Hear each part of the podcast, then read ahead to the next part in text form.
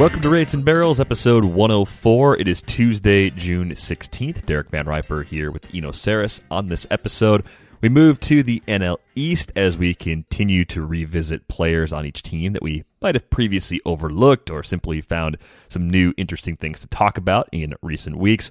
Before we get there, unfortunately, you know, we have to start with some of the uncertainty about the 2020 MLB season on Monday, the commissioner's office told the Major League Baseball Players Association that it will not move forward and set a schedule unless the union waives its right to claim that management violated their March agreement. And Monday kind of turned into one of the darkest days I can recall on baseball Twitter. People were kind of expecting that Rob Manfred would come out and announce something in the neighborhood of a 50 game season after the players uh, rejected a proposal over the weekend and concluded their statement that accompanied the rejection with, It's time to get back to work. Tell us when and where. And instead, Manfred came out and said that he couldn't tell us that there would 100% be a 2020 season just five days after saying basically the exact opposite thing during uh, MLB draft week. So here we are. Things seem terrible and yet, with fresh eyes today, I don't think they're quite as bad as we all thought yesterday. Even though things are bad, we're not really actually at zero season just yet. No, no, I know I was gonna I was gonna get my fart gun out, but uh, you know, it's one of those things. It's always there when you don't want it, when you need it. Um, you know the uh, the thing with where we stand now, um, you know, there, there, I think there have actually been some important concessions. Um, you know, I pointed out that players moved further in terms of total outlay. They went from 2.8 billion to 2.2, where the owners went from 1.2 to 1.5, basically. Um, but uh, on a percentage basis, someone pointed out that's uh, that's uh, similar. But it also ignores the fact that players were willing to do an expanded postseason. Uh, I don't know if everyone's familiar with how players are paid in the postseason, but it's a percentage of gate, uh, which is and it's only uh, a percentage of gate basically off of the first three games. It has something to do with um, you know if, it, if the series goes long, it's good for the owners, sort of deal. Um, in case expanded postseason is a de facto pay cut because it means more time playing when they're not paid. Um, and yes, they do get a bonus, but they're not paid in in the traditional sense of the word. So, I think the players have given a little bit more. They've put an expanded postseason on the on the on the on the thing, and then obviously this waiver that Manfred came out and said uh, that the owners can't go forward without a waiver. Um, I thought it was a waiver with regard to suing them about COVID. Uh, but Ken Rosenthal's most recent reporting is that they want the players to sign away their right to file a grievance, um, in which case an arbitrator could later uh, decide that baseball owed um, owed the players more money. Um, if that's the waiver, I doubt the owners get that without a significant concession. So if they move to something like 65 games prorated, full prorated, uh, maybe they can get that waiver signed. But um, the fact is, their stance is they want to continue negotiating. Whether or not you believe that is a real stance or it's just a way to uh, keep the ball rolling until a 50 game season seems uh, like an okay outcome. I mean, that was one thing that came up. I had a few conversations with the players yesterday, and one thing that came up was was with okay, so are they going to announce a 52 game se- season tomorrow? No, because that would be so obvious. Right. Because if you do the math and think about, and Trevor Bauer had a thread about this, but if you yeah if you start to look at when the season would start and when it would end with a 50 or 52 game season, you can't start it right now. It it would end earlier than usual, and it would prove the Players Association's point that the they league didn't max out the number of games possible in what was left time wise for this season. Right. So it's possible that this whole deal about the waiver or whatever is just more stalling until they can say, okay, fine. Uh, well, there's only room in the schedule for 50 games, so let's let's get going. But uh, and uh, 50 games that would be an unfortunate outcome, I think, for fantasy players. Uh, for just fans, um, I guess it would be a little bit, and a little bit is better than nothing. So I don't necessarily think that the most likely outcome is zero games this season. So I guess that's that's a source of optimism. Maybe I'm agreeing with you on that. But the 50 game season has its own problems because you know I did a piece on legitimacy of a season based on how many games were in it, or how much do you know about how good a team is based on how many games they've played. And there's a large gap between 50 and 70. Uh, in fact, by the time you get to 70 games, you know as much about the future quality of a team as you can probably know. So it's interesting because you can learn a lot about the quality of a team in that sample, but you could still have pretty odd things happening with records and stats mm. in that window. Despite that, right? I mean, we can we could effectively measure how good a team is and, and look at something like a Pythagorean record against an actual record, and sometimes you you have these pretty significant outliers. Yeah, yeah, and uh, and sometimes it's just the way that a season goes because you know we're we're accustomed to it being such a long season. There are times when uh, there's a rabbit who gets out to a 20 game lead and starts resting players. Um, you know that definitely happens in the last couple weeks of September uh, where you could have a juggernaut basically go 500 or less uh, just because they're playing all their AAA guys and resting all their stars. So there's definitely uh, weird things that happen on the edges. Uh, but I think that 70 like stood out as a significant um, increase in information over 50. And uh, in the fantasy section, uh, in the fantasy side of the world, I think that there has been a line drawn in the sand around 50 uh, we all got an email. Anybody that was involved in the NFBC got an email last week that basically said that if it was going to be a 50 game season, they may not. Uh, they may just pull the plug on the on the fantasy season when it comes to NFBC. Uh, if it's more, then maybe maybe they'll actually have it. So uh, they're still debating what they're going to do, but I think that's a significant bellwether for me because uh, you know, basically what the owners want is as much postseason as little regular season as they can get. The problem is the smaller the postseason, the regular season gets, the the less people believe in the postseason and want to watch it. The less people think it's a significant season. And so therefore the NFBC drawing the line of 50, 50 may not matter in terms of brass taxes, you know, you know, NFBC contributes this much to our bottom line uh, for baseball ownership, but it may be a sort of uh, test of the significance of a 50 game season. And uh, maybe someone somewhere is reading about how, uh, you know, 50 games is not really uh, a season. Yeah, I, I, I think we've talked about this from a how much would you no- play compared to your normal entry fees with a season that's that much shorter than a normal season. And I came down, I think it was 25% is where I put the the difference. I mean, like, if, and I'd be higher. Uh, maybe it's because of our separate perceptions of how much luck there is in a regular season. Um, but uh, I, to me, uh, entries are kind of sunk costs. I'm not going to try and claw back anything. I guess the question was also how much would you be willing to give to a new league going forward? Right. That's yeah. It'd be it'd be more like that. Like it, yeah. I, I had not signed up for NFBC leagues other than draft and hold stuff when things stopped. And whereas like back in March, I was thinking, yeah, you know what? I probably will like put together the money and, and go back into the main event. Now there's zero chance that I'm doing that. Like I, am not going that high. Will I play something like the online championship at 350? Yes, I think that's more in line with what that's I would top out at doing. And that's what I have season. on the table right now. Yeah, I did an online Yeah, you did one back in end of February, early March. So, and I'm not like 350. I'm not like uh, gonna bang down the doors. Like, I'd rather just throw that in the pot and see what happens in a 50 game season. You know, um, a lot of the guys that I drafted that were hurt uh, suddenly look a lot better.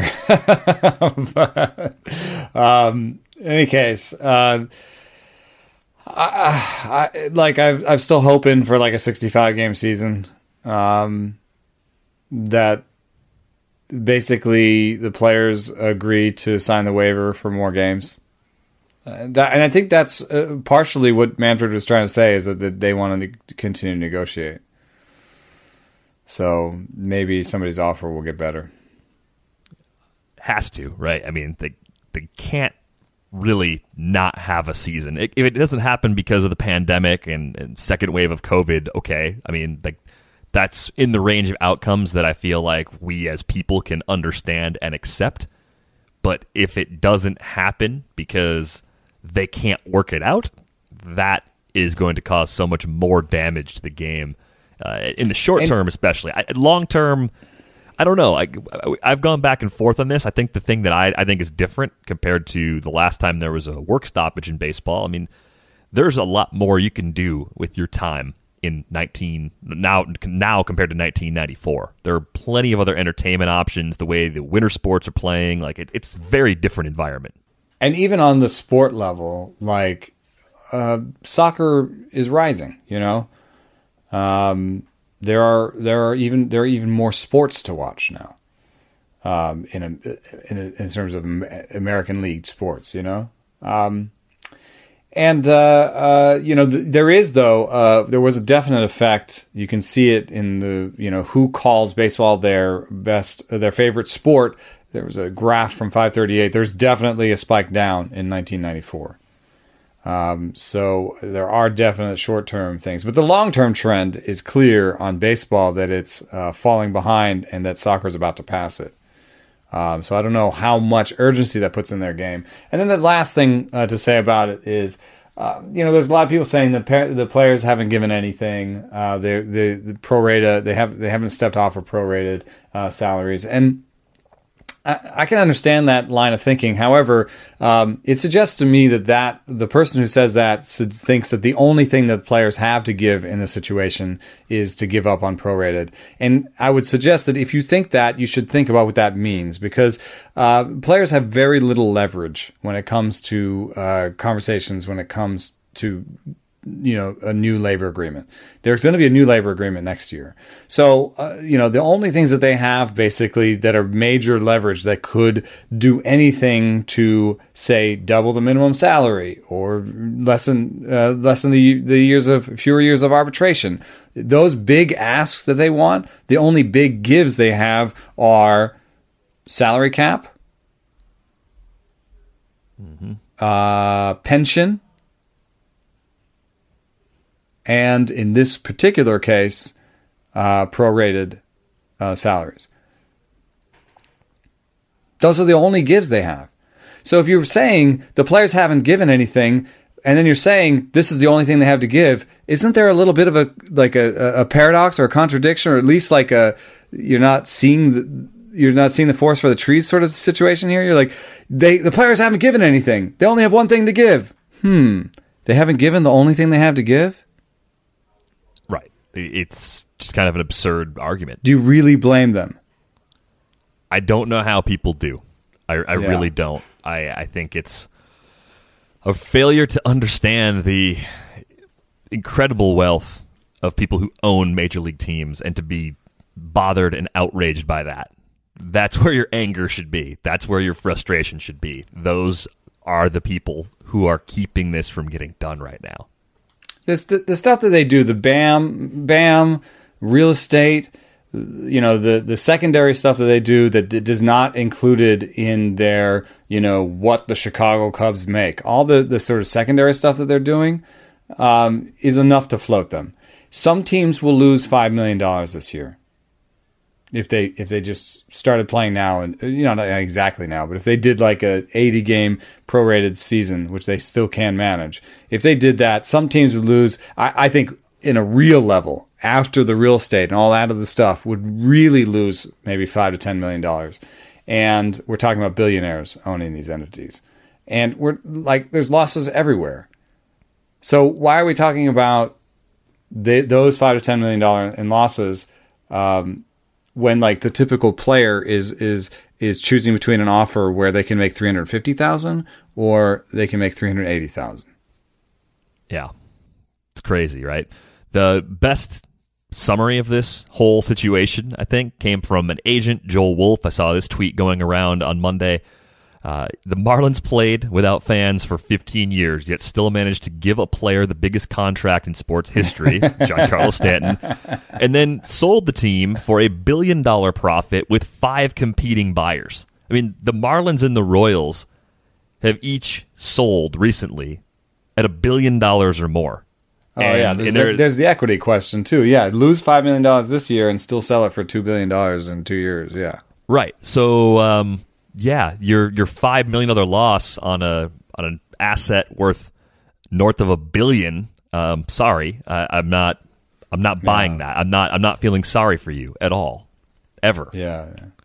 So that's the state of things. Summary: I don't think it's quite as bleak right now as it seemed on Monday night. And uh, yes, the 2021 CBA, which is going to be horrible anyway from a negotiating standpoint, that's that looks even worse. But I think pandemic permitting, I think we still do get a season uh, in 2020. Let's move on to our NL East series. Let's start with the defending World Series champions because, you know, it was fun watching baseball uh, last fall. Howie Kendrick. Let's talk about Howie Kendrick for a minute because he is a stat cast darling. But he's old, so he's cheap. And all, all it comes down to now is playing time. And as I think about what a shortened season would look like, the players who I might be worried about physically breaking down over 162, I think they're less of an injury risk in 50 or 55 or 60. So I'm mm. very curious to get your thoughts on, on Howie Kendrick from a couple different perspectives. Like, does his age just erase the fact that he does everything we want players to do with with batted ball types. At least he did a year ago. You know, uh, just looking at uh, how much, uh, and I'm stealing this from you. I know it's yours on the rundown, but uh, just looking at how much the Bat X, which is Derek Carty's uh, Statcast based projections, love him in terms of projecting him for a 195 ISO. That's 20 points clear of anybody else, um, and uh, you know that uh, that suggests that he kind of earned uh, most of what he got on the field last year in terms of his batted balls, and and um, I can believe it. Like you know, uh, better uh, mechanics plus rabbit ball. you know, it's something I can believe in in terms of late late career power surge. Uh, but it occurs to me that we've one thing that we stopped doing because we're not sure that this will happen uh, but if there is a universal DH, I think the first time we kind of went through it, we kind of said that like somebody like Ryan Zimmerman um, might uh, benefit. But in fact, like looking at this uh, depth chart as I see it right now, um, I could see Howie Kendrick kind of eloping with a full time job if there's a DH. I love that. Um, I mean, because Thames and Zimmerman platoon at first, Starlin yeah. Castro at second, Kieboom or Asdrubal Cabrera at third. The others are kind of your backup infielder. Trea Turner's your everyday shortstop. Your outfield's pretty locked in with Soto, Robles, and Eaton. And Taylor's fourth. And Taylor's your clear fourth. And Taylor's not. And Taylor's more of a defensive uh, uh, uh, boon. So you you're not itching to put Taylor in the lineup. Yeah. Um, so I, I would I would agree that you know the universal DH, which I keep assuming it's going to happen, but we, we don't know for sure. Like that'd be the last thing. It, yeah, it'd be predicated on them reshuffling the divisions for less travel. Um, you know, which you'd think would be important. That's another thing, man. These guys, you know, other people are saying, "Oh, oh man, the you know, everybody's taking a pay cut. The players should too." Hey, does your job force you to get go to the office to contact with other people, use the same showers, and then get into a metal tube with them? No, my job is not ask me to do any of those things. So I guess I'm okay with my pay cut. Yeah, uh, our our jobs have not even they've done nothing like that at all. They've done exactly. the opposite. so yes, there's a major difference, and everybody out there, I mean, a lot of people out there are probably in similar boats to the one we're in, where offices are very slowly opening up. I know there are exceptions out there, and there are some people who have to make that difficult choice to go back and, and take on that health risk, and that's it's a horrible position to be in. Like I feel terrible for anybody who's in, in that the context situation. of a full year, they're going to make like thirty percent of their salary. So come on, Yeah. Um, enough of that nonsense. All right, so we're in on Howie Kendrick, especially as a guy who, jeez, man, he's like a barely a top 300 guy in ADP. Like that's that's absurd how cheap he is. I think I'd love to have him on my bench. yeah, mixed mixed league bench guy, like 12 team mixer even. It gets a little tough. Let's see where he's eligible. First and second to start the year. If you have a 10 team league, uh, 10, 10 games, um, uh, then third base. It's kind of nice to get that extra boost too. Yeah. I didn't know he played 15 games at third base last year. He had 99 innings at third base last year. Yeah, I didn't realize that either. I- Every every league I play in is at least 15. I think Tout Wars is the only one that goes down to 15. Most of them are 20. So Well, he was, Those- he was 15 games at third, 10 started. So there's probably some leagues where he's third base. But in any case, first and second is decent, actually, man. That's CIMI. And we've talked about, you know, being able to toggle a guy between CIMI. So you got a guy on your bench that can be CIMI? Yeah. I think he's actually 12 team viable with universal DH. Without it, I don't think he can quite make that cut every week, but there'd be some weeks where you would play him because someone's Oh, hurt. weekly Schedule's good. it- But weekly is just going to be such a mess this year, man. At least I think the schedule. Uh, I'm making an assumption that I probably shouldn't make, but I'll make it anyway. I keep thinking that the reconfigured schedule for this season, like if it is 10 team divisions, you got nine teams in division, you play everybody home and away for a three game series, it's 54 games. Like that's one way this could all work. Six games per week for every team over each week. Simple schedules, right? There's not a this team has seven games and this team has five. Like I, that's one of the things I hate Oh. about weekly leagues is the imbalanced schedule. Yeah. I think with a 54 game schedule, you said, was that you that said that like 54 games is basically everyone gets a home and away with, with everybody in their division? Yeah, yeah. I think that's that's just too logical. Which probably sets up for a fairly easy schedule to, to put together. Yeah, I mean you could probably do that in Excel in less than an hour. Yeah. Um, so let's go from an old player with the Nats to a young player who, who I've talked about a lot, who probably, I don't know, I, I, there's probably some sort of like surveillance on me because I've pulled up his pages so often, uh, Victor Robles, and I've been wondering if young players, any player though, but young players in particular, can sort of get to their power potential in a backward sort of way where they don't hit the ball hard all the time right away, but they hit the ball at the optimal or near optimal launch angle range, right? So something like sweet spot percentage and average launch angle. You can look at things like that and kind of get an idea like, okay, there's there's good max EV, there's a good launch angle here. If he just hits the ball hard with more consistency, he'll unlock that power later. Is that a is that a path that a player can actually take to becoming a 20 or 25 or even a 30 home run guy in the, the long run? Um, so with Victor Robles, you know, I wrote a, wrote about him and, and put together a presentation for PitchCon, and it's a lot of blue ink for how he hits the ball right now. But he's such a young player; it seems pretty risky to assume that he's just what we've seen in the last year and change and nothing more. Yeah, yeah, and he reminds me actually a little of this conversation about Fernando Tatis, where you've got some evidence that he's doing the right things, and then a little bit of evidence of him doing the wrong things, and you have to kind of uh, choose which is more important, right? Um, and so if you look at his max EV, like 110, 111, 110.5, it, it's it's it's decent. I mean, um, you know, if you wanted to put him in a comp with um, uh, someone like a Jeff McNeil or, or, or a lighter hitting guy, um, uh, you'd be wrong because he's three, four more miles of max exit velocity than Jeff McNeil. He has more than all the veterans. He, he had a higher exit max exit velocity last year than Mookie Betts. Yeah, and, and Nolan Arenado and Max Muncy, like guys that hit the ball hard and hit a lot of home runs. So Uh, and then uh, there's more evidence than that because that's just uh, like one ball evidence, but it's still really important. It's about the most important one ball evidence you can have other than sort of max pitch velocity.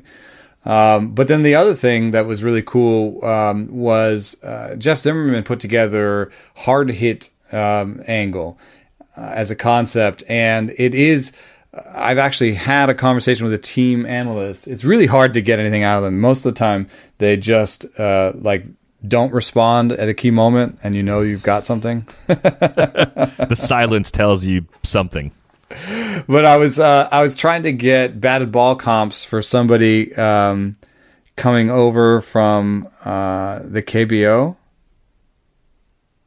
and so I was talking to a source about.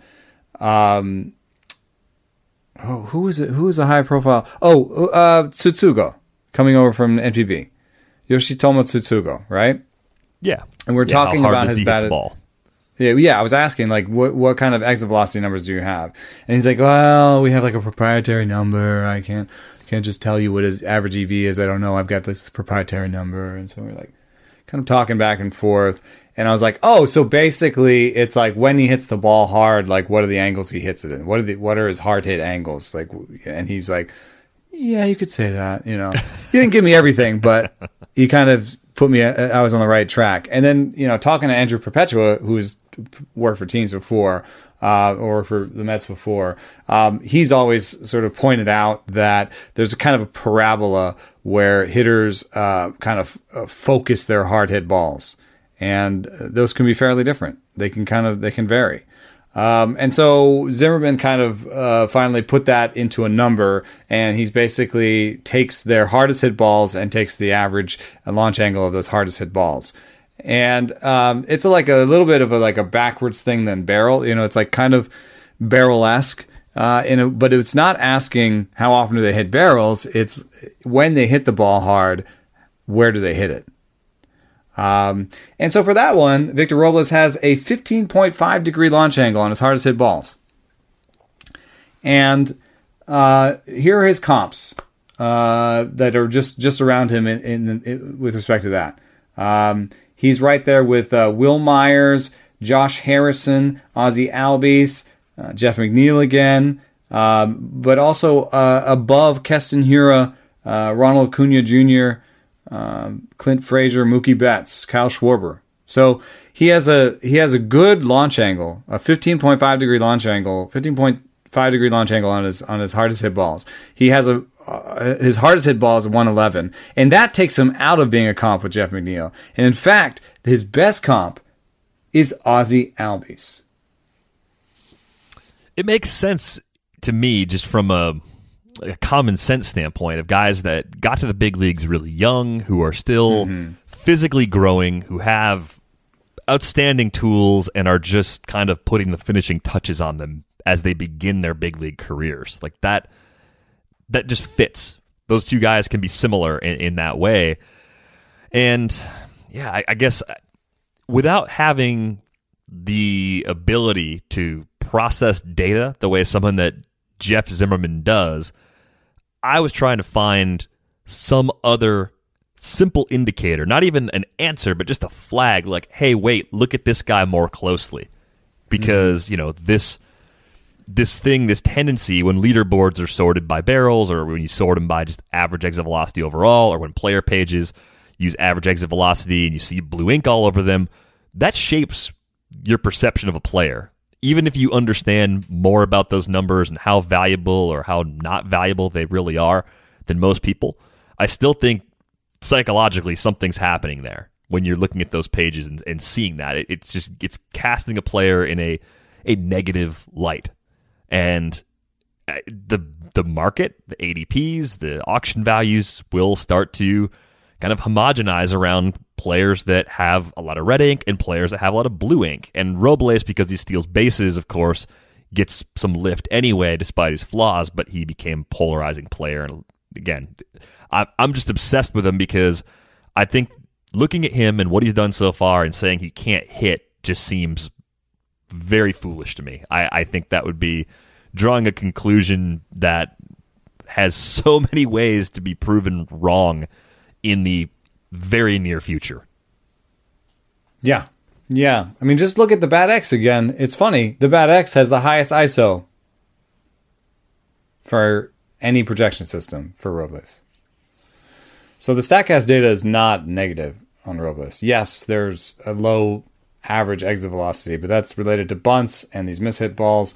And we've talked about how uh, that's not always the best measure for a player because of um, distributions can be important. This is exactly why distributions are important. Victor Robles. I would say if we wanted to, you know, say something that was testable, I would say that his uh, his like a full season pace for homers for him would be over 20 this year. There's a clear demarcation between projection systems there and between value. Like if you, if the, if a guy can't manage 20 home runs in these days, he's more of a empty steals only guy. But if you can manage 20 homers with 30 stolen bases, um, that's a well-rounded guy. And I think way back in the fall, at the end of last season, we talked about some players who might be able to move up to much more prominent spots in the order. I know Britt Ghiroli covers the Nationals for The Athletic, had uh, a tweet, maybe even a story back in March about the Nats tinkering with Robles at the top of the order. They kind of moved away from that quickly. But there's one great hitter missing from that lineup this season. Anthony Rendon's gone. I think it's easier this year for Robles to move up and stay up in the order than it was a year ago.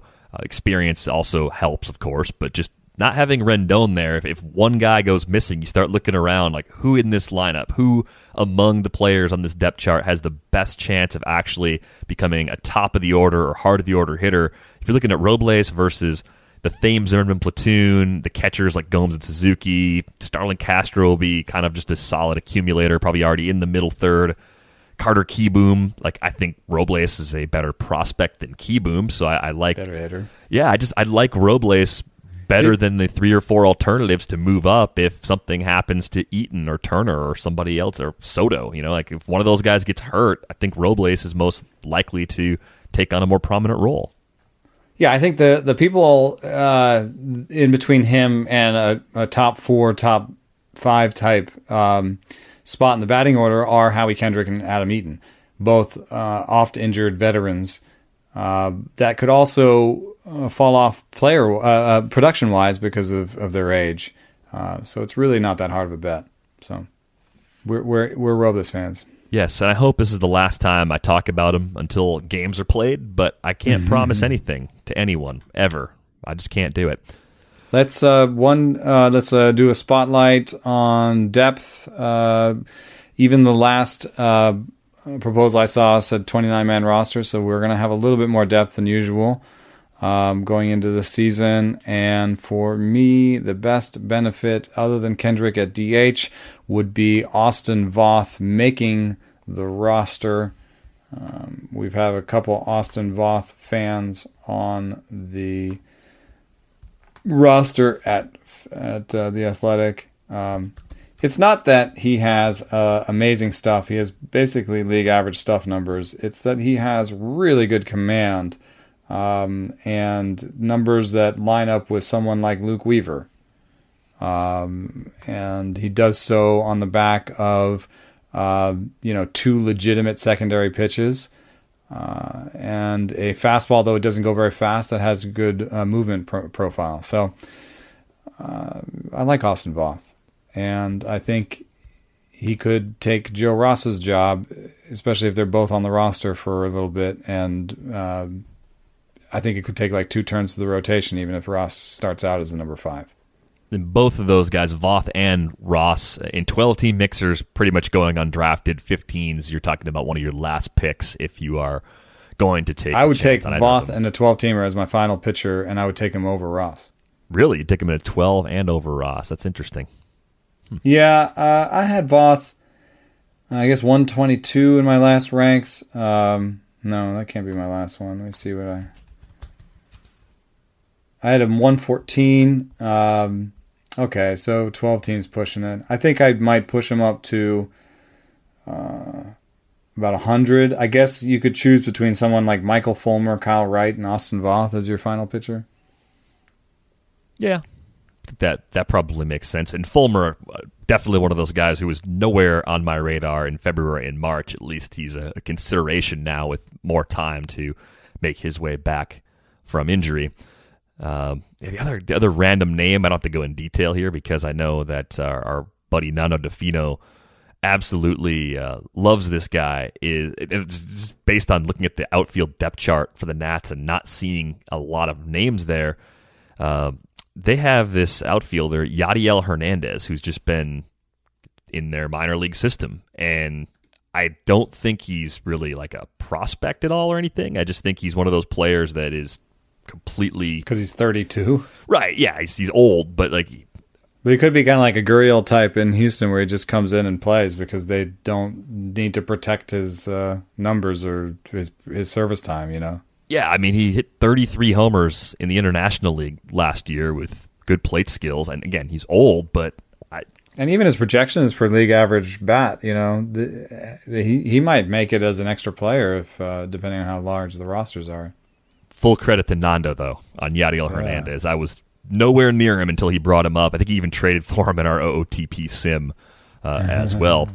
Uh, smelling good is important, and thanks to Hawthorne, smelling good is easier than ever. It's time to move on from that old bottle of cologne that you've had since high school. It's time to start taking care of your hair and your skin. Here's how it works take a quick two minute quiz, and Hawthorne tells you the products that are best for you, including two colognes one for work and one for play. Yeah, you can platoon your colognes now, along with a full complement of shampoo, conditioner, body wash, deodorant, and lotions that smell great and are free of sulfate, silicone, and aluminum. All of Hawthorne's products are cruelty free as well. You can even take the quiz for someone else to find the perfect Father's Day gift for your dad. Hawthorne is totally risk free with free shipping and free returns. Check out Hawthorne at hawthorne.co. That's Hawthorne with an E and .co, not .com. Hawthorne.co and use my promo code athletic to get 10% off your first purchase. That's Hawthorne.co and use my promo code athletic to get 10% off your first purchase. Hawthorne.co. And uh, yes, I still smell good, like like peppermints and uh, other very natural things. So I, I appreciate what Hawthorne is uh, doing. Uh, let's move on to the Braves. Uh, I've had some interesting conversations with uh, Nick Pollack, probably in the last couple of weeks. Once during PitchCon and once on the Athletic Fantasy Baseball podcast, and he's kind of come forward as a, a Max Fried skeptic. And I think for me, what it comes down to is the career best walk rate last season, 6.7%, uh, 2.55 walks per nine if you prefer that. Uh, it's the lowest he's ever had at any level. And this is a guy that has weapons. He's definitely got interesting stuff. Do you think that leap forward we saw with control is actually where we can kind of set the baseline for walks with Fried going forward? No, I don't. And that's actually the base of my skepticism uh, for the pitcher as well. He has the same command plus as Lucas Giolito, who I've said um, will should have a walk rate, you know, above three five or so, uh, at least, if not higher. Uh, the projections for Fried do capture that, um, you know, kind of averaging out at sort of a three two type walk rate, but uh, you just look up and down uh, at his just his walk rates um, in the minor leagues, and uh, they started with a four or a five more often than they started with a three. So um, that's that's the part. Um, and yes, I do think that he can maybe command the slider uh, that he added in late in the season a little bit better than some of his other pitches. But that still means that uh, he is slightly below average command on uh, his fastball and his curveball. So at price, I am assuming that you are just letting somebody else draft him because there, there's somebody in every room who likes Max Fried. Again, there, there are reasons to like him, but if you're talking about someone who goes in that 125 to 150 range, ADP since May 1st, sitting around 140, there's so many other ways you can go with that pick. Um, give me like uh, Urias. What's his? Yeah, uh, is he still in that range? He's still cheaper than Luzardo. Uh, Urias is yeah 130. Yeah, so you'd be looking at those two guys around the same free? time. 139, so same round. All right, so let's say Urias is gone. Uh, we could play some Would You Rather. I've got Max Fried around uh, Urquidy, Chirinos, McCullers. Those guys Lynn. all go later, except for maybe Lynn goes a little earlier, but everybody else you just mentioned goes later. I have them near each other, but I wouldn't necessarily say they're of a different tier. So if on my board I saw Fried, uh, you know, Chirinos, Urquidy, McCullers, and uh, like a Weaver or something, um, I would feel like there's plenty of pitching left on the board. That's that's often what that's often the question I have. Like I want to take bats, and then I look at the available pitchers, and I do I, I say do I feel comfortable with how much pitching is left in in yes a tier or in this group. Um, and if I saw all those guys available, I would not feel the need to jump at Max Fried. Right. And so for hitters, I mean, you're looking at if you're looking for some speed, maybe Elvis Andrus. There's a chance that Corey Seager's still there in that range. Jorge Polanco, uh, Max Kepler goes in that range. There's Byron a lot of Buxton. need need type bat picks, right? Where you're like, kind of need 20 steals and a middle infielder. Yeah, Andrus. yeah, yeah. If you need speed, there's a lot of speed guys there. If you want to just a stable veteran, I mean, Justin Turner goes a little later than that. You could go there if you needed to. Uh, I just think there's enough other interesting players in that same range. I kind of miss them simply because of that. Uh, let's go young and old with this team as well. I was kind of looking around after looking closely again at what Howie Kendrick did last year. I started to say, who could be the next Howie Kendrick? The old, kind of boring veteran who does a lot of things well and maybe just needs a little increase in playing time. And I landed on Nick Markakis, um, 29th in max exit velocity last season, 30th in average exit velocity last season, 128th in sweet spot percentage. He's had a double digit walk percentage in five straight years, under 15% K rate. He's kind of also on that list of players who could win with the universal DH. I mean, if it's not Austin Riley, Johan Camargo having two spots instead of one to share, Markakis playing a little bit more is definitely in the range of outcomes. But for a guy that hits the ball as hard as he does, why is he not getting better results? Uh, I've got an answer for you because, uh, and I can do it in in the shape of our new tool, our new fun new tool, hard hit launch angle. Yes, Nick Markakis's hard hit launch angle is five point one. That his and his max exit velocity is one fifteen, which is pretty good. Uh, but if you want to put him in a comp box, the best comps are Josh Naylor and Eric Hosmer. Oh.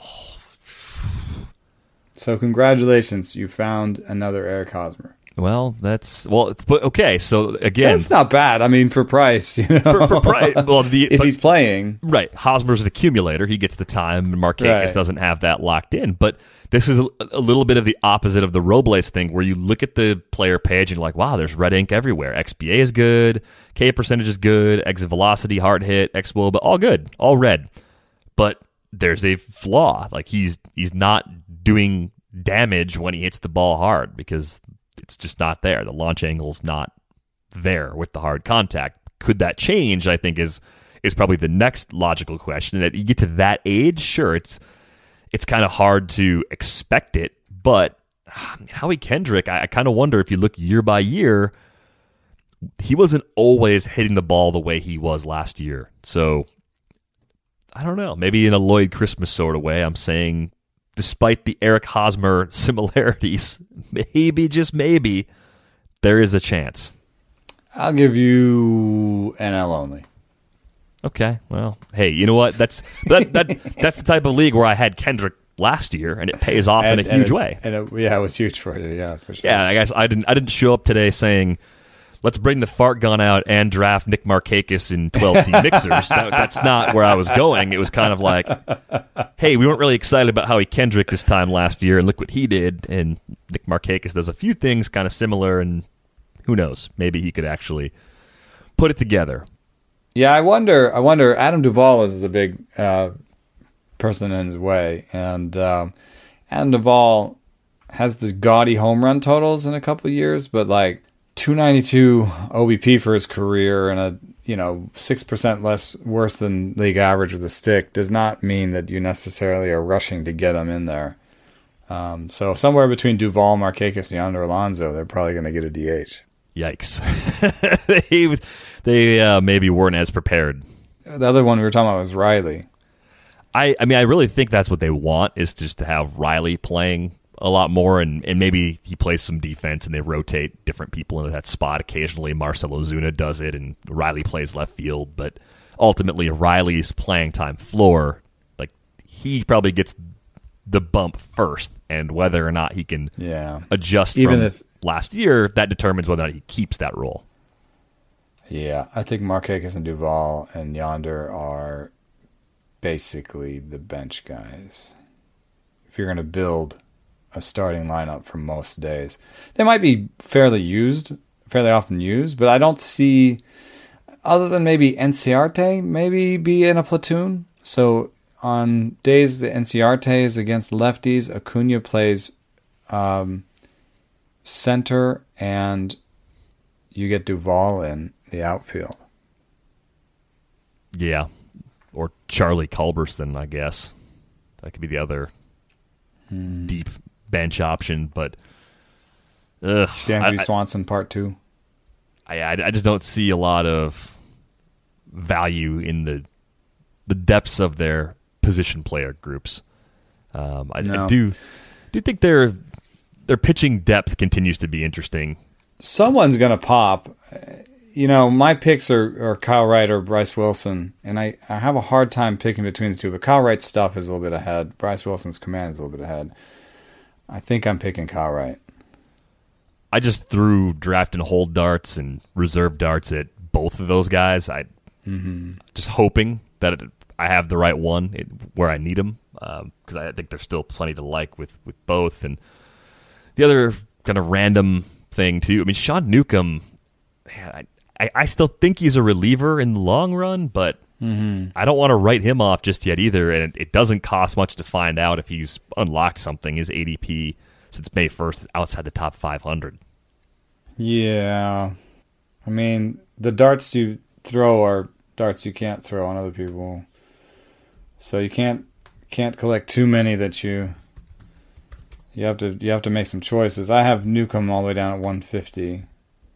Uh, I could see pushing him some, but uh, you know, like I have Voth like 40 points ahead of him. Hmm. 40 ranks ahead of him. All right. Well, hey, I, I think that's another endorsement for for Austin Voth. Oops, I didn't mean to do that. But uh, uh, but I have Wright uh, near Voth. That's what I said earlier. Yeah, there's just like a like I I, I think I'm I firmly believe that there's like a, a a basic level of command that you need to have to be a starter.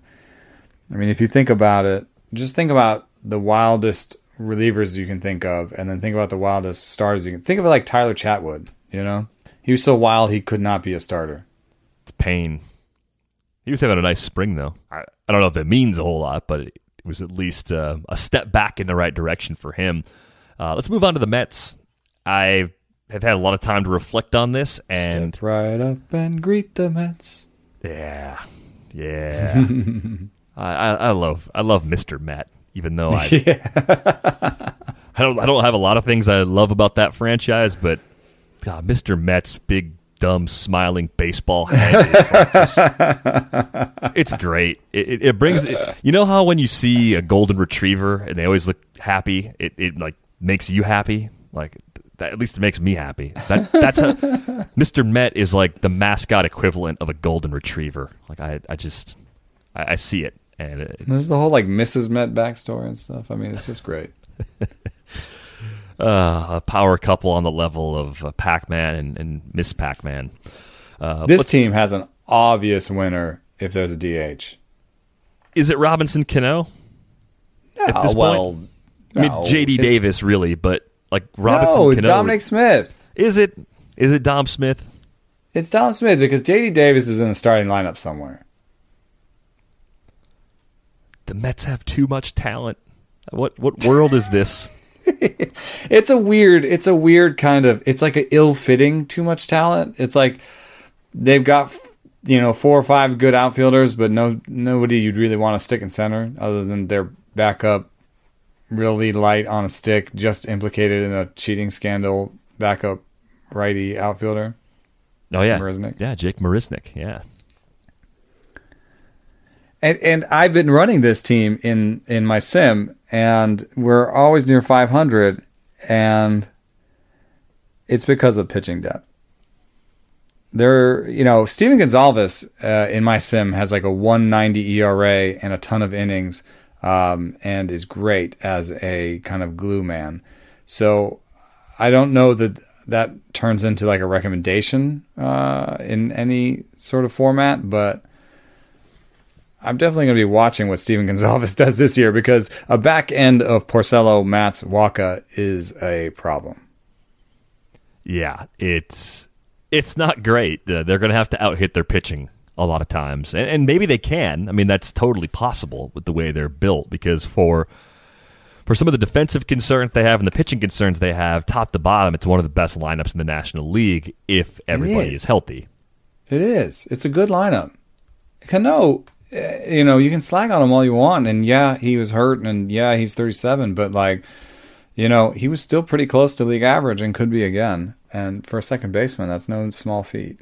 And I think some of the, the injury risk in a short season goes away, like we talked about earlier with Howie Kendrick. I think that would also apply to Robinson Cano, and they go at similar prices too. I mean, I I think there are still a lot of interesting skills there. I would say that the previous Jeff Zimmerman study that you mentioned on injury and age um, does not broadly like work in the favor of Robinson Cano. I mean, he's 37 no. and he's had a lot of soft tissue injuries. But at that price, you're getting a guy who was top 50 in average exit velocity, top 100 in max exit velocity, and he's going to hit what third, fourth in the lineup and play at least 80% of the time, maybe even 90% of the time. Yeah. Uh, his hard hit angle is pretty low, um, which I think you can guess from not having the big power output. But like he's still hanging in there with uh, around Yandy Diaz with slightly less uh, exit velocity. Trea Turner, uh, he's a pretty good comp with Trea Turner. Uh, not a, not far from Willie Calhoun. So I don't know. I mean, he can still he can still hit the ball. I think I'd give him sort of 15 to 18 homers in a in a full season, and a good batting average. Uh, but he's like maybe the worst hitter in this lineup now. He could be, yeah. Um, which is more praise for the other guys in it than a shot at yeah. Cano directly. And uh, Pete Alonso, I, I, think we talked about him a while back, and I still don't have him on any teams at all. Keeper leagues, dynasty leagues, redraft leagues. I have zero Pete Alonso on my fantasy baseball rosters. ADP from May 1st on, sitting right there at 31. So if you're in a 12 team league, it's like mid round three. If you're in a 15 teamer, he's going at the round two, round three turn. I might be wrong about him. I, I might just be expecting too much of a crash. I might be seeing too much Rhys Hoskins. I mean, the 139 WRC plus at AAA in 2018 was the worst WRC plus he's ever had at any level. He's just torn up every level of professional baseball he's played at.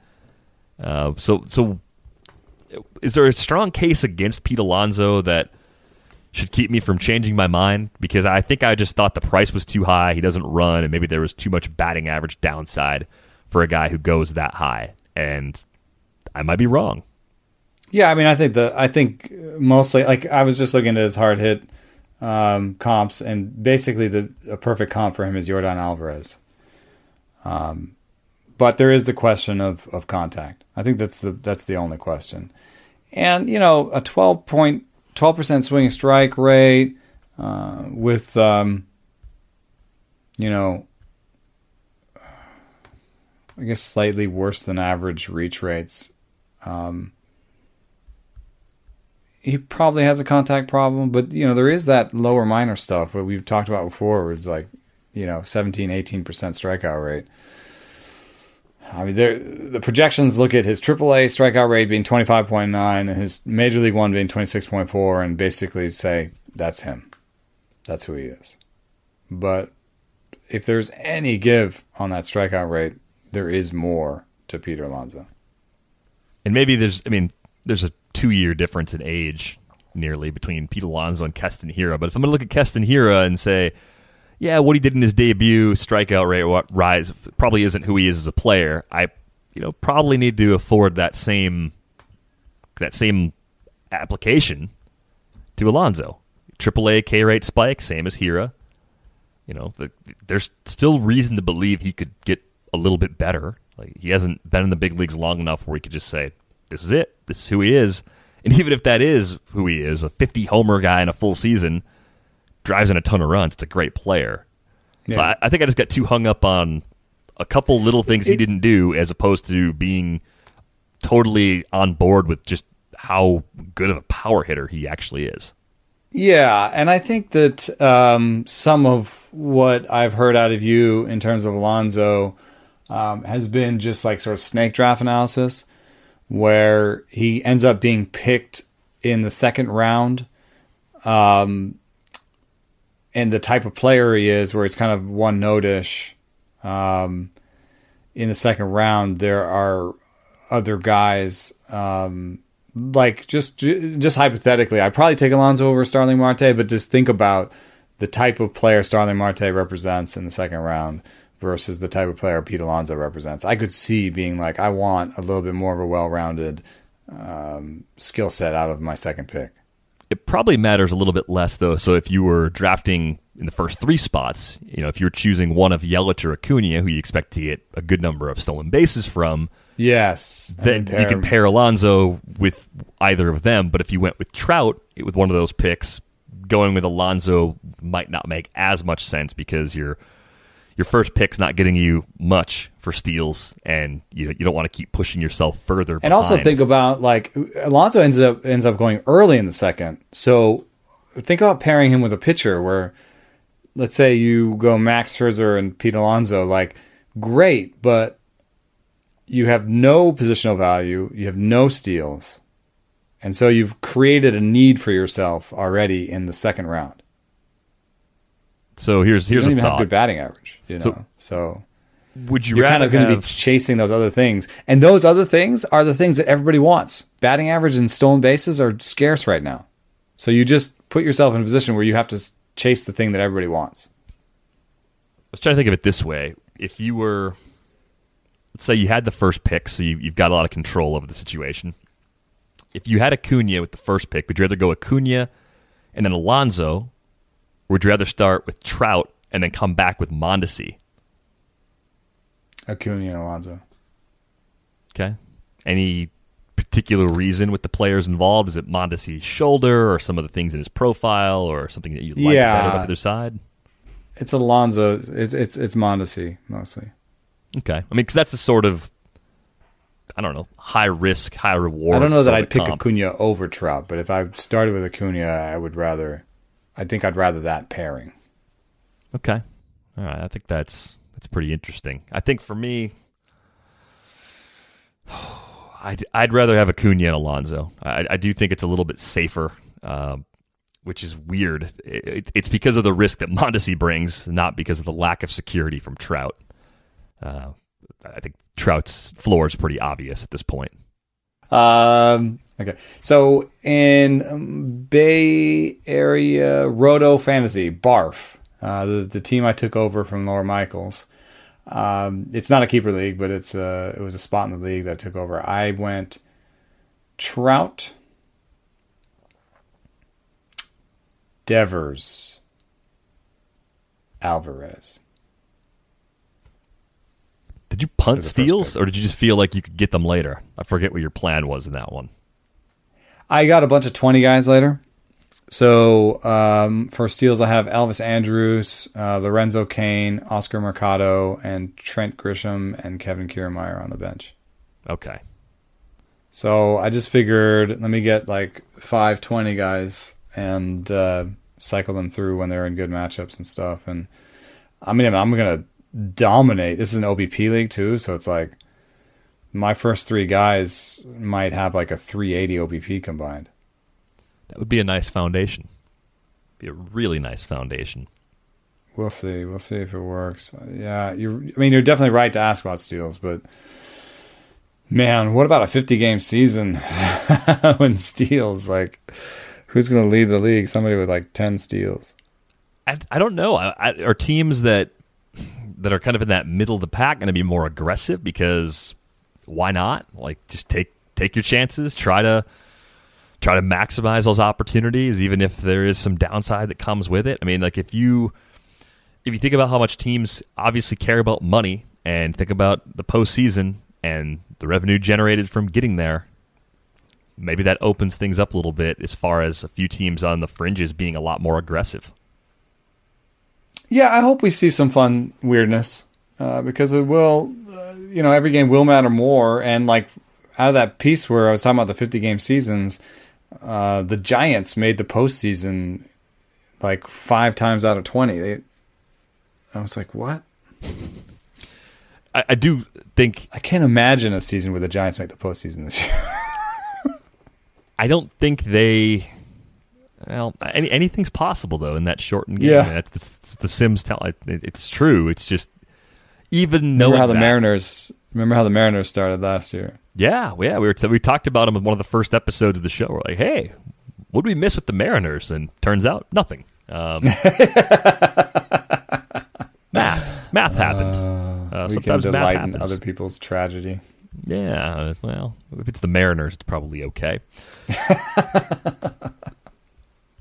if you're dealing with a condition like erectile dysfunction, you want treatment ASAP. That's why our friends at Roman have spent years building a digital platform that you can use to connect with a doctor licensed in your state, all from the comfort of home. Roman makes it convenient to get the treatment you need on your schedule. Just grab your phone or computer, complete a free online visit, and you'll hear back from a U.S. licensed physician within 24 hours. And if the doctor decides that treatment is right for you, Roman's Pharmacy can ship your medication to you with free two day shipping. You also get free unlimited follow ups with your doctor anytime you have questions or want to adjust your treatment plan. With Roman, there are no commitments and you can cancel anytime. So if you're struggling with ED, go to getroman.com slash rates for a free online visit and free two day shipping. That's getroman.com slash rates for a free online visit and free two day shipping. All right, two teams to go. So uh, let's get to the Phillies. I really like Andrew McCutchen this year. You know, he doesn't do anything really at his peak level anymore, but he still does so many things very well. That extra time for his knee to heal can only really be a good thing.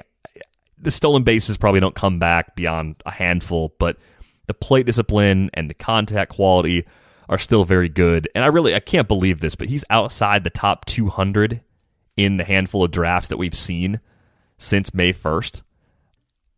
Is there any reason to look at McCutchen and say, yeah, no, don't draft him there? Because this looks like one of the, the core sort of obvious bounce back players of the season.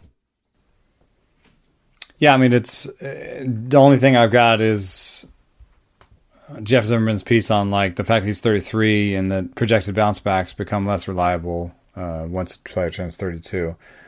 But you know, uh, there's something about you know we've talked about this before. Where it's like, oh look, you know, season after season after season after season of 155 plus games. You know, and you know, don't you think he can get back to that?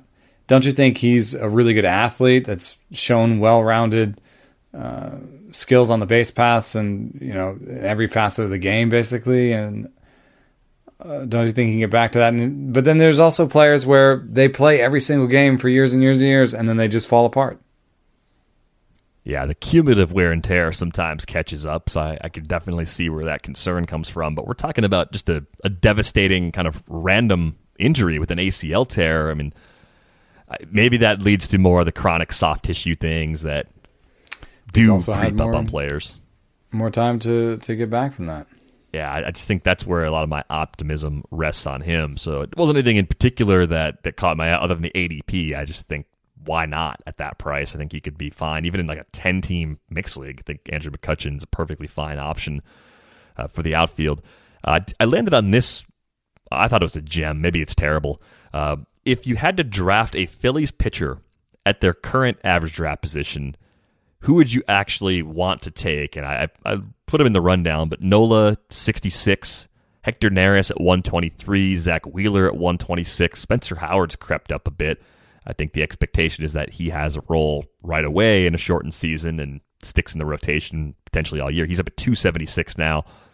And then you can get your choice of Eflin, Arrieta, Pivetta uh, after pick 500 if you want to just go end game and, and dodge those early guys. But um, I, I wasn't feeling Nola at that price at all.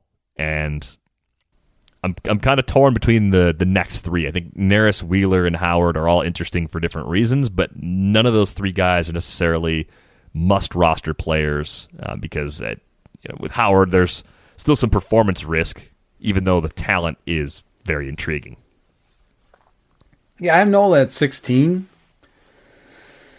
Uh, so I feel like 66 is probably buying Nola at price, right? Yeah, 16th best that's in pitcher. the range. You're talking about third he's, round.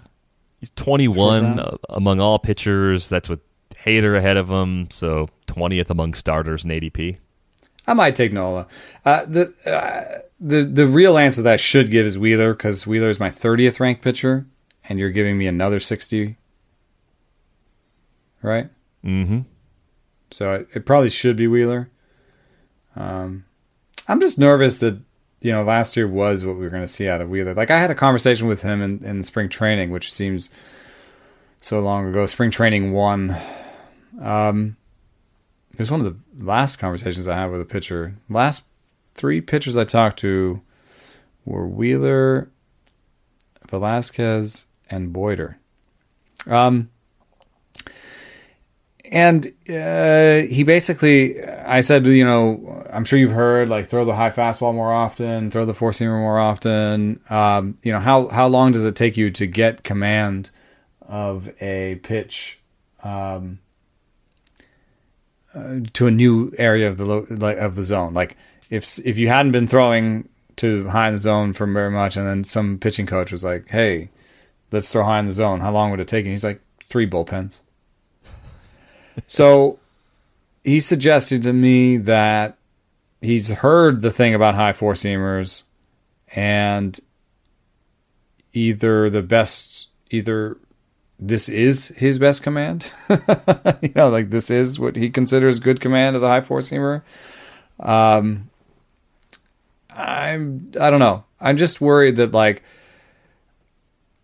I'd rather he'd stayed in in New York. If I'm talking about like pitching coaches and pitching development programs and stuff, I almost think I almost rather he stayed with Jeremy Heffernan. I'm not. I'm just not sure. The the the guy that they've got, I think now in Philadelphia was the same guy who told Eflin to go back to the two seamer.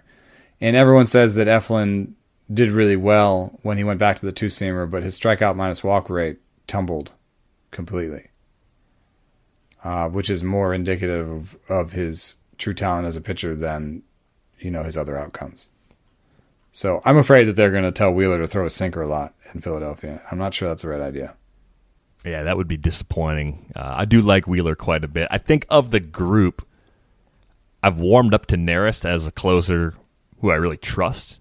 So I think mm. Neris is in that that range where I'm I might be looking for that first closer.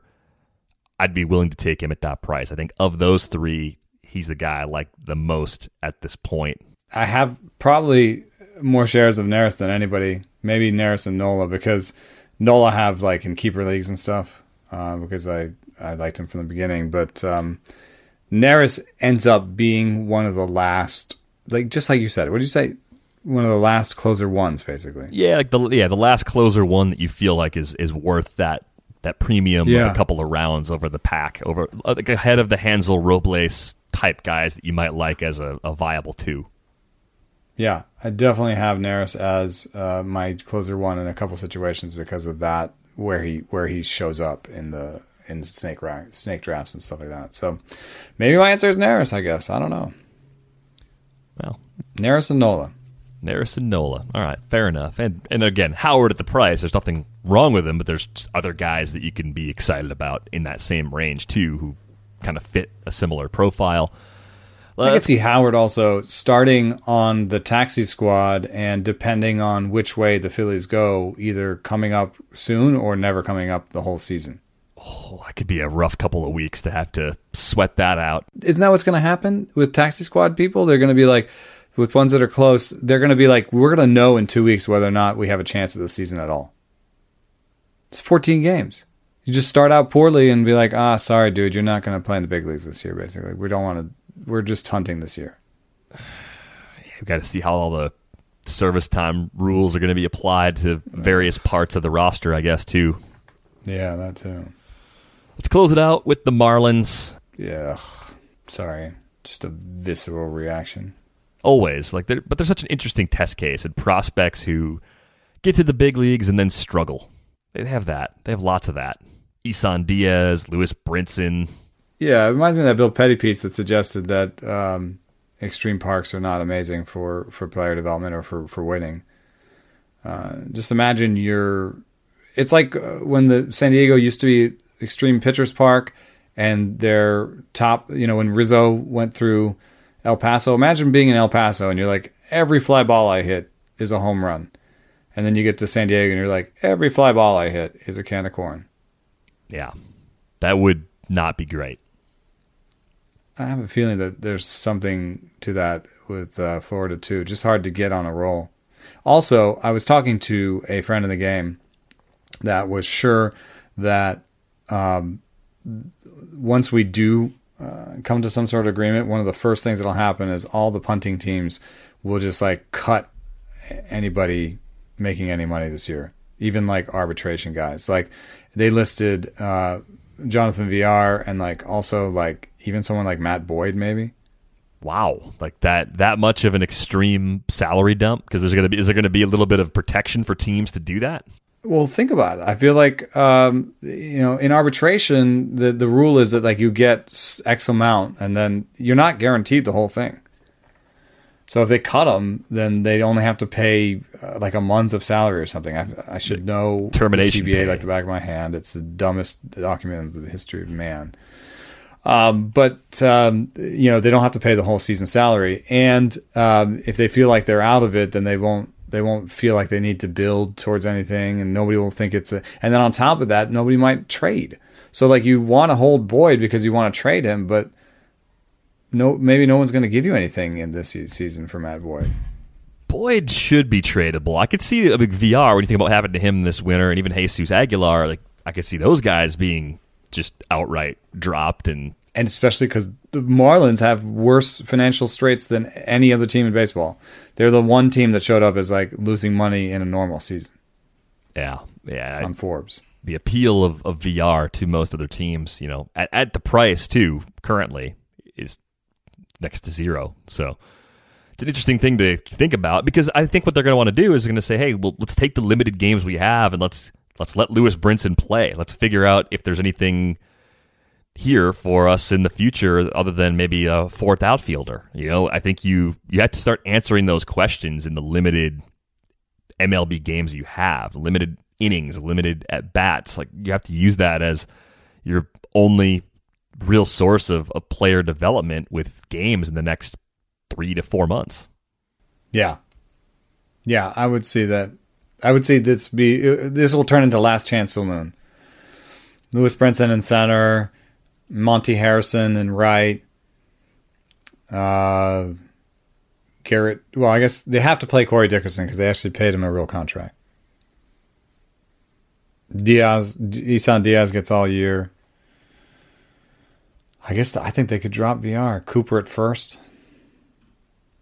Yeah, and they, and they could go next With wave with a few Diaz. young players. Like yeah, Lewin Diaz was the guy that kind of came to mind. It's like if you if you kind of just feel like you know what Garrett Cooper is, maybe he's not a cut, but you're also not prioritizing playing him every day because you want to give those those starts to somebody else. Man, they're gonna he's gonna they're gonna cut somebody like Adam Conley. Makes one point five million dollars. I bet you they cut him. I mean, somebody, some other team will scoop up some of these guys like at reduced salaries, which sucks for those players. Mm-hmm. It's just that at their at their current price, Villar especially, like that. That's that's the driving factor behind. Because he could he could, but then he will end up on some team where he's the he's the definitive backup utility guy. right super utility guy on a good team, but he might not get as many green lights either. And that's part of it too. Some of those good teams don't want to run as much, so Just a massive reduction in player time. Yeah, yeah, that's that really sucks. Uh, as you look at this roster and think about the pieces falling off, and you know, you mentioned Monte Harrison. I I'm still really intrigued by Harrison. Uh, he hasn't had that opportunity yet in the big leagues. We saw the speed on display at AAA. I think as an end game deep mixed league option, obviously NL only, he's playable there too. I like him quite a bit. there's, uh, developing power. He draws some walks too. Hit tool might be a little bit behind, but I think there's more to like than to dislike in Monte Harrison's profile right now. I mean, it's the type of player that would turn me off in the past with those just massive K rates in the minor leagues. But also some opportunity for arbitrage and some buy lowness to him. Are people like super excited about him? What's he? No, he's basically free in mixed league drafts. Like there's there's not a lot of interest in him at all. He's not a top 100 on Fangraphs. No, you could probably get him pretty cheap in keeper in dynasty league trades too.